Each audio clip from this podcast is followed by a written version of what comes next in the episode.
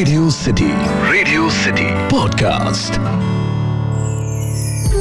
radio city पर कहानी पौराणिक भारत की। आपको वो कहानी याद है जब भगवान विष्णु अपने भक्त गज को बचाने के लिए नंगे पैर ही दौड़े चले आए थे? रेडियो सिटी पर मेरा नाम है अखिल और आप सुन रहे हैं कहानी पौराणिक भारत की। ये एक ऐसा पॉडकास्ट है जहाँ मैं आपके लिए रामायण, महाभारत, पुराण, लोकगीत लोक कथाओं से ऐसी कहानियाँ लेकर आता हूँ, जिनके बारे में ज़्यादातर लोग नहीं जानते। दरअसल पूर्व काल में क्षीर सागर में त्रिकुट नाम का एक विशाल पर्वत था। उसके सोने, चांदी और लोहे के तीन शिखर थे।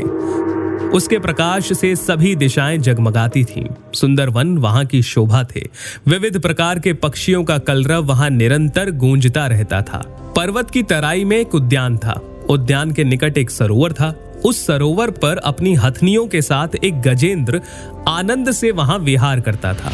गजेंद्र इतना शक्तिशाली था कि उसके भय से जंगली जानवर वहाँ से भाग जाते थे। एक दिन वो प्यास से व्याकुल होकर सरोवर के तट पर पहुँचा। गजेंद्र ने मन भर कर जल पिया और फिर स्नान किया और मस्ती के मूड में आकर अपने बच्चों और हथनियों पर सूंड से पानी की बौछार करने लगा। अचानक ही उस समय वहाँ एक ग्राह, यानी विशाल मगरमच्छ आया और उसने गजेंद्र का पाव पानी के अंदर पकड़ लिया। और उसे सरोवर में खींचना शुरू किया। शक्तिशाली गज भी अपना पूरा ज़ोर लगाने लगा। इस संघर्ष में कभी ग्राह सरोवर के तट पर खींचा चला जाता तो कभी गजेंद्र सरोवर के भीतर चले जाते। इस प्रकार लड़ते लड़ते बहुत समय बीत गया।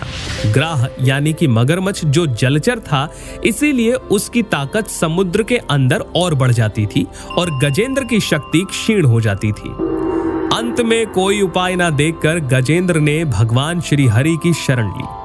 वह आर्त स्वर में मन को एकाग्र करके पूर्व जन्म में सीखे हुए स्त्रोत से भगवान की प्रार्थना करने लगा और उसने कहा, संसार को चेतन शक्ति देने वाले परम पिता परमेश्वर को मैं नमस्कार करता हूँ। जो सबकी रक्षा करते हैं, सबके आधार हैं तथा प्रलय काल के घोर अंधकार से परे विराजमान है, उन श्री हरि को मैं नमस्कार करता हूँ।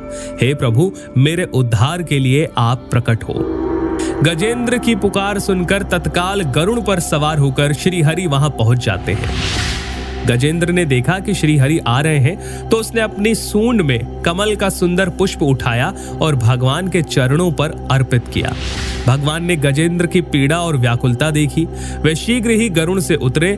गज और ग्राह, यानी कि हाथी और मगरमच्छ, दोनों को एक साथ उठाकर वो बाहर लाए और सुदर्शन चक्र से मगरमच्छ का मुख फाड़कर गजेंद्र की रक्षा की। ब्रह्मा, शंकर और सभी देवताओं एवं गंधर्वों ने भी भगवान की प्रदक्षिणा की। दरअसल गजेंद्र पूर्व जन्म में द्रविड़ देश के एक राजा थे। वो राजपाट त्याग कर मलय पर्वत पर तपस्वी के वेश में रहते थे। एक बार स्नान आदि से निवृत्त होकर राजा भगवान की आराधना में मौन बैठ गए। उसी समय अगस्त मुनि अपने शिष्यों के साथ उस मार्ग से गए। राजा को इस तरह बैठा देखकर और किसी प्रकार का आतिथ्य न पाकर मुनि श्रेष्ठ को क्रोध आ गया। उन्होंने उन्हें श्राप दिया कि अभिमानवश ब्राह्मणों का अपमान करने के लिए तू हाथी के समान बैठा है, इसीलिए तू अगले जन्म में हाथी की योनि को प्राप्त करेगा। इसी कारण उस राजा ने गजेंद्र की योनि में जन्म लिया। लेकिन पूर्व जन्म के संस्कारवश गजेंद्र को भगवान की स्मृति बनी रही। तो ये थी आज की कहानी। फ़िलहाल के लिए इतना ही। आपको आज की कहानी कैसी लगी मुझे ज़रूर बताइए।